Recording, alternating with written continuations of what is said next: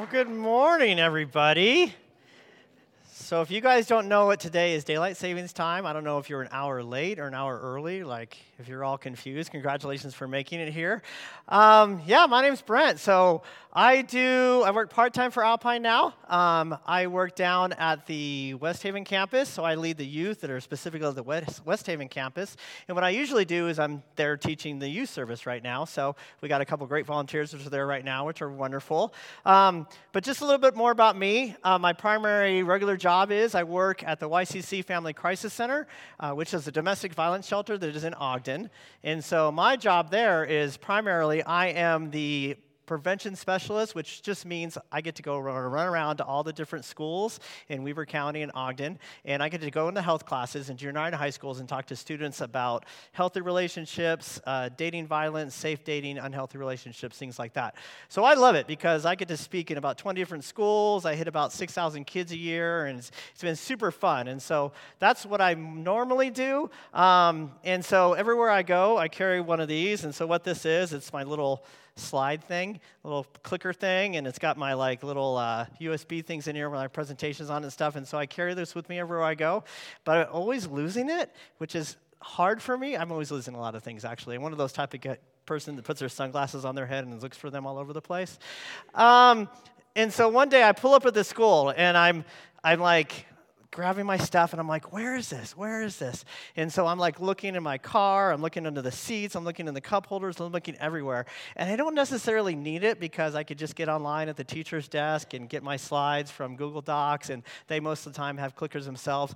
But it's become a pride thing for me at this point, right? You never get to that point where you're looking for something and you're like, I don't even need it, but I'm going to find it, you know? and you're like, so I, it's getting to the point where it's like five minutes before the class will start. I'm like, all right, I guess it's gone. And so I go in there and I'm like, hey, I can't find my thing. Can, can I get on your computer? And he's like, Yeah. He's like, What's that in your pocket? And I'm like, Oh, this is what I'm looking for. Yeah, yeah, never mind, I got it.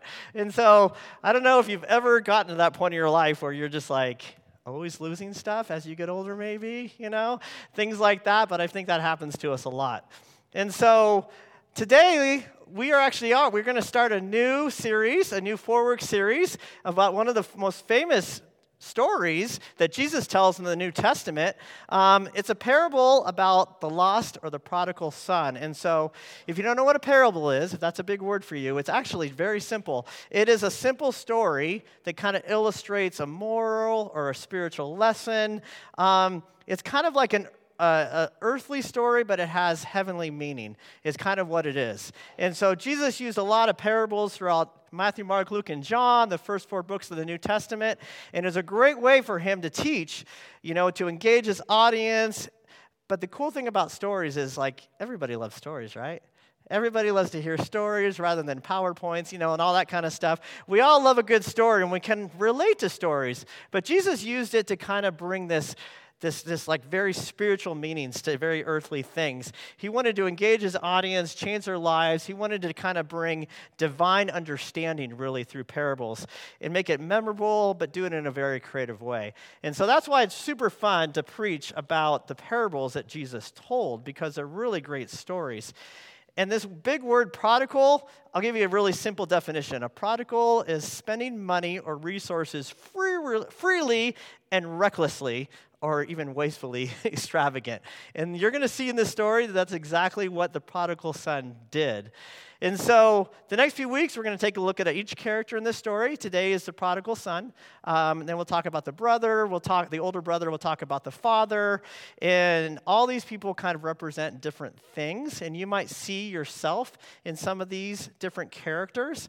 Um, you know, you have God the Father, which is you know represents God, and then you have the older brother, which is kind of the rule keeper. But then you have the younger brother, that's more of the rule breaker, actually. And so I don't know if you were to put yourself on a scale, which would you be? Would you be more of a rule keeper? Would you be more of a rule breaker? I would be like way over on this side, unfortunately. I'm very much of a rule breaker. Like I hate to announce that. Like I hate to like admit that, but I, I just am. Like it's just my personality for some reason. You know, if I'm driving out late at night in the middle of the night, chances are I'm not going to stop that stop sign if there's nobody around. You know? if I'm like, you know, if I'm like late for something going somewhere, chances are I might speed a little bit. I might go over the speed limit, you know? And I'm always late, so I'm always speeding. But like, you know, things like that. Like I will I refuse to pay the outrageous prices in movie theaters for stuff. So my jacket is usually full of popcorn and snacks and drinks, you know, as I'm walking in like this. You know, and if for some reason I don't bring something and I have to buy like, you know, a $5 soda or whatever, I've been known to do this before don't judge me, but I've been known to like stay for a second movie after my movie's over, you know? So things like that. And I know God needs to work on my life. I know, but that's I'm just a rule breaker unfortunately. And so the prodigal son, the lost son is very much of a rule breaker. So we're going to see his story. So this is in Luke 15. If you've got a Bible or Bible app, you can open up to that. But this is in Luke 15. So it says first, it says, to illustrate the point further, Jesus told them this story. A man had two sons. The younger son told his father, I'm going to share, I want my share of your estate now before you die. So his father agreed to divide his wealth between the two sons. And so, in the beginning, Jesus is in the beginning of this chapter. This is, this is kind of the third story that Jesus tells. So, at the beginning of this chapter, before he gets to the prodigal son, the setting here is Jesus is eating with a bunch of what these religious leaders would call sinners, right? These bad people. But Jesus is hanging out with them and he's eating with them. And these religious Pharisees and these scribes are kind of upset about it. Like, how can this holy man be eating with these sinners? And so Jesus knows their mind and knows their heart, and he turns to them along with other people around, but really these judgmental, legalistic elites are kind of these religious people. He's kind of wanting to tell story, these stories too. And so he starts, here's this first story before this one. He starts and he tells the story about the lost sheep. So the lost sheep story goes like this There's this shepherd has a hundred sheep, but one gets lost. And so the shepherd leaves the 99 sheep to go and find that one. And when he finds it, he brings it back and everybody rejoices. But then he tells a second parable and he says, There's a woman who has 10 coins, but she loses one of them in her home. And she turns her home upside down, looking under all the couches and chairs until she finally finds that one coin. And when she does, she calls her neighbors and they celebrate.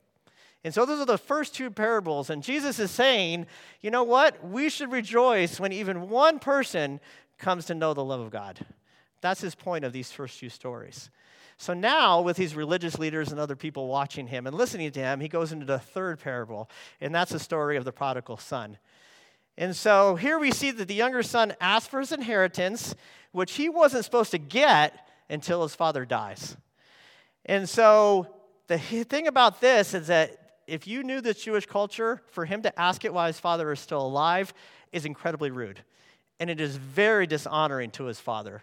He's basically saying, Yeah, dad, unfortunately, you're still alive, but since you are, can I get that money now? Like, I don't want to stick around and take care of you while you get old. I just want to get my inheritance and I want to get out of here. I just don't, I don't ever gonna, I don't ever come back. And basically, is what he's saying is like, you know what? I can't wait for you to die. I kind of wish you were dead now so I can get my money, but let me just get my money now. So you see how rude and dishonoring to his father this is. But this is what the son does. And so the father, this is a crazy thing. The father actually could have said no. He could have said, no, you have to wait till I die. I'm not giving you a penny. That's not how it works. But instead, the father actually says yes. Sure, I will give you that money now. We don't know his motivation. We don't know why. We don't know. We're going to see what happens out of that, but that's what the father decided to do. Now, think about this. If your kids came up to you and said, Hey, I know it's. I, I know it sucks that you're still alive, but you know, can I get can I get my inheritance? Whatever money you're going to give me when you die, can I get that now? You would probably look at them and be like, no, I'm not going to give any money before I die now. Like I would have to like sell all of my, you know, sell a bunch of things and like get money out of my retirement. Like I'm not going to give you all that money now. Get a job, you know? That's probably what we would say to our kids, right? But the father actually says, okay, I will give you the money now. I would be like, do you want my debt, kids? Like you can have my debt. So that's a setup to this story. The rest of the times, we're going to talk about three things that we can kind of pull out of this story. And so this is the first one. The first one is the farther, the farther you wander, the further away you'll be. And so, how many of you guys have ever been like just lost before? You know, lost hiking, lost driving in an unfamiliar place. Uh, my family, I took my family last Father's Day up to the Uinta Mountains. Um, my son and I were driving my car. My wife and my daughter were driving the car behind us. They were going to leave early. My son and I were going to stay later, so we took two cars. We ended up pulling into Provo Falls off Highway 150, Mirror Lake Highway up there, which is beautiful. And uh, we ran around the falls, took some pictures. We both got back in our cars. My son and I pulled out and didn't see my wife and daughter. Like, oh, they must have been going to the bathroom. I told them where the campsite was. I told them what camp number we are. It's one road. They'll figure it out. So we turn left and go up the mountain. Well, my daughter and my wife pull out and they look at each other and they're like, which way are we supposed to turn? And they're like, oh, let's turn right. I shouldn't have put them together in the same car. And so they turn right and go all the way back down the mountain, which is the way that we had came. And they ended up all the way back into town and didn't even realize it until they saw the gas station where he had stopped for gas on the way up. They made a series of bad decisions. First, being with each other. Second, turning right. Third, not stopping and asking for directions. And so, major, major boo boo, right?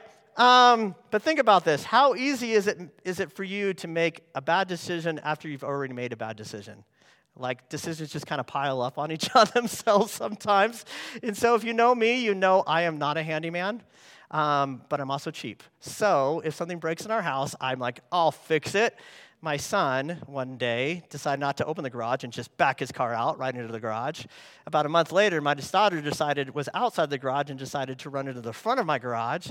And so I'm out there with a hammer I can fix it, you know, and I'm hammering it out and doing all this stuff with just a hammer, you know. And it got to the point where it would go up, but you kind of had to like help it, you know, a little bit.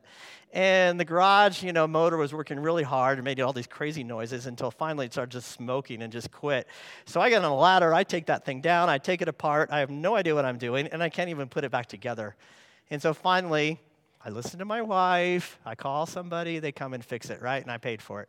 But I made a lot of series of bad decisions in the meantime. And so I feel like, you know, our pride gets in the way a little bit. Um, but the prodigal son makes a lot of very, very bad decisions all consecutively in a row, unfortunately. And he not only loses everything he has, he kind of loses himself.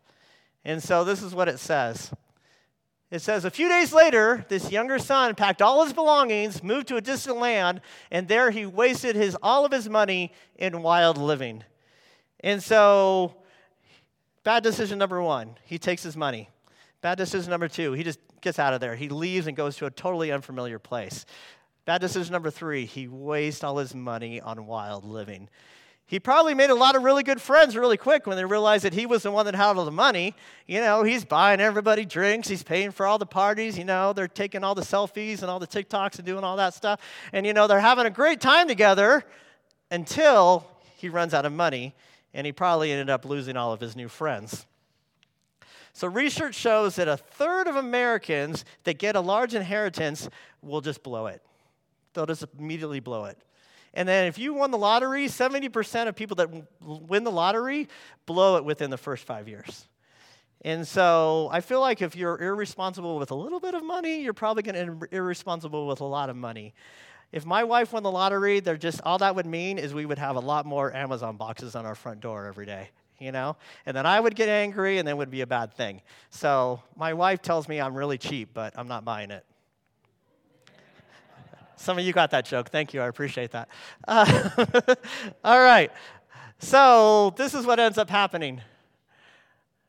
Oh, there we go. Um, about the time his money ran out, a great famine swept over the land and he began to starve. He persuaded a local farmer to hire him, and the man sent him into the fields to feed the pigs. The young man became so angry that even the pods he was feeding the pigs looked good to him, but no one gave him anything. So not only did he blow all of his money, but then a famine hit. I mean, like this poor guy, like it went from bad to worse.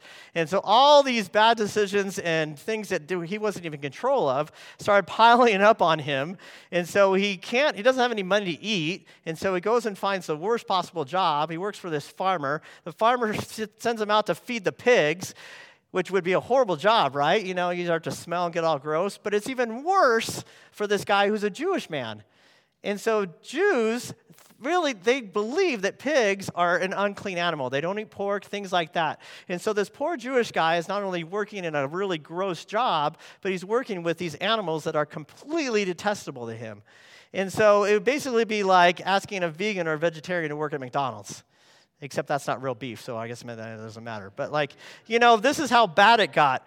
And all the religious leaders, if you can picture the religious leaders and scribes that are listening to the story to Jesus, they're probably, when he gets, Jesus gets to this part, they're probably like, perfect. This is a great story. That's exactly what this kid deserves. He dishonored his father. He spent all of his money on sinful, wild living. You know, he's working with pigs. He got what he deserved. This is exactly how this story would end. But Jesus doesn't end the story there. Jesus keeps going because remember, a parable is talking about earthly things but giving them heavenly meanings. And so Jesus is talking more. He goes on to the story, there's another twist in the story. And so Jesus doesn't end with this death and destruction. He doesn't end at verse 16. He goes on because the good news is our next point here. The good news is that it's not too late to turn back if you're willing to repent. That's the good news. So once my wife and my daughter went all the way down the mountain, they saw the gas station, they realized they went the wrong way, they immediately realized they were not where they wanted to be. They wanted to be at camp with us, you know, around a campfire eating s'mores. That's where they wanted to be. So they made the obvious decision to turn around and drive the other way and get to the place where they wanted to be. And that's exactly what the meaning of repentance is. And this is kind of where the, this prodigal, this lost son, is getting to. And so I feel like being lost in your sin is a lot like being lost in life. It's very, very similar because we still have a chance to turn around and find our way back. If you feel far away from God, it's like never too late to turn around. Like it's never too late to go back. If you're willing to make that decision and turn around. And the son hits rock bottom at this point, right? Totally hits rock bottom. And it says, when he finally came to his senses, he says to himself, At home, even the hired servants have food enough to spare, and here I am dying of hunger. I'll go home to my father and say, Father, I've sinned against both heaven and you, and I'm no longer worthy to be called your son. Please take me as a hired servant. And so this is very, very humbling for this guy. He's like, What am I doing here? I'm starving to death. This would never happen at home. I need to go back home where I have a father that loves me. So, in the midst of like, you know, feeding pigs and starving, he came to his senses, or a better way to translate this is he, he got a better mind. And so he realized what he left behind. He knows what he's done. He knows he's taken advantage of his father. He knows how reckless he's been with his money and his life decisions. And so he says to himself, I've sinned against God. I've sinned against my father. I'm no worthy long to be I'm no worthy able to be called his son anymore. And so he really humbles himself at this point, which is wonderful. But that's a hard thing to do. We have a lot of pride in us and we don't want to admit when we're wrong. We don't want to admit it. Sometimes I think some of us would rather starve than admit that we're wrong, but he didn't he got to a different point in his life. Do any of you have any of those kids that like you say, "Hey, it's going to be cold. Put a jacket on." I don't need a jacket, right? And you go out wherever you're going, you get there and they're freezing. They're like this and you're like, I told you to put a jacket on. No, I'm not even cold. you know, maybe you have a jacket or a blanket for them. Like, I don't need it. I'm fine, you know. But that stubborn, stubborn, stubborn thing, you know, where you just don't ever want to admit that you're wrong. Maybe your spouse is like that. I don't know. Don't ask them. I don't want to get you in trouble. So, things like that. So, sometimes we have to hit rock bottom before we come to our senses, I feel like. And that's exactly what's happening here. Instead of the son being as rebellious as he was when he took his father's money, and when he spent all of his father's money, he had a change of heart. He totally had a change of heart. So this is really powerful story for many reasons, but a couple things are really neat if you think about this. The son took full responsibility for his actions. He took full responsibility for what he had done, which is amazing. And because of how bad he knew he messed up, he was willing to humble himself and basically say, you know what? I'm not even worthy to be a son anymore. I'm going to go back as a servant. I'm going to give up my name. I'm going to give up all those comforts and privileges that I used to have. So you can see his whole turnaround here from where he was at the beginning of the story to where he is now. And so this is a perfect picture of repentance.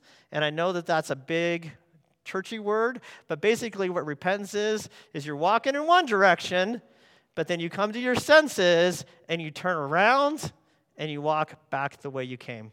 You go the exact opposite way. And that is exactly what repentance is.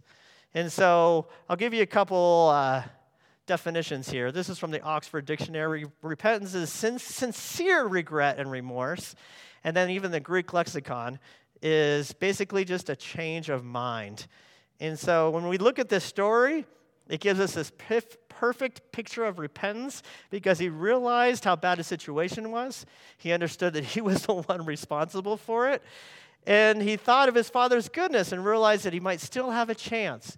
There might still be a chance that his father would take him back, even if it's just as a servant. And so that repentance, that humbleness, all mixed into one. So instead of running away, he changed his course. He went back home. And that's a perfect idea. That's a good example for us. Repentance should be part of the Christian life for us. It really should be saying, you know what, God, just like the prodigal son, I have sinned against you. I've wasted my life. I've wasted your blessings, the things that you've given me. But I'm choosing to trust you now and to come back to you. It's exactly what we should be doing as well in our life. So you might be listening to this and being like, well, I've never done anything that bad. I've never done anything like that prodigal son, you know? I've never dishonored my parents like that, which is probably true, but we all have a lot in common. Sin is sin. You know what? We've all sinned in our own way. Sin is going our way, it's going against God's way, but repentance is turning back to God and going His way. So we've all had different degrees of sin, and it really doesn't matter what kind of degree of sin you have or not, because God sees it as the same and loves us just the same. But it is never too late to turn back to God. And the prodigal son remembered that his father has patience. He remembered that his father was kind. I mean, he gave him the money in the first place that he didn't even have to do. And so we have to remember that God is like that for us. This is a great verse that says, Don't you see how wonderful, kind, tolerant, patient God is with you? Does this mean nothing to you? Can't you see this kind of kindness is intended to turn you from your sin? And so, if we remember the incredible kindness, the tolerance, the, the patience that God has with us, if we remember all those things, we're going to look at ourselves and we're going to be like, why am I living like this? When I can go back to God who is like this. And so, if God is perfectly kind and tolerant and patient with us in our sin, we can see how we can dishonor him, but we also can see how he's just waiting patiently for us to come back. And so trusting Jesus simply means that we repent, we ask God to forgive us, and we turn back to him. And maybe some of you actually feel the other way. Maybe you still feel like you're too far. You've wandered too far away. You're so far away, you don't even know how to get back. Or maybe you feel like the things that you've done in your life are worse. They're worse than this. They're so bad that you don't think God could ever forgive you. Well, I'm here to say that that's not true. That God can forgive you no matter what. And this is our last point. We can never, you can never out sin God's forgiveness. Like there's nothing that's so bad that you can do that God's not going to love you anymore. It doesn't, it doesn't exist. The level of your sin actually pales in comparison to the level of God's forgiveness. Like, it's not even close. Like, God's forgiveness is so much bigger than our sin.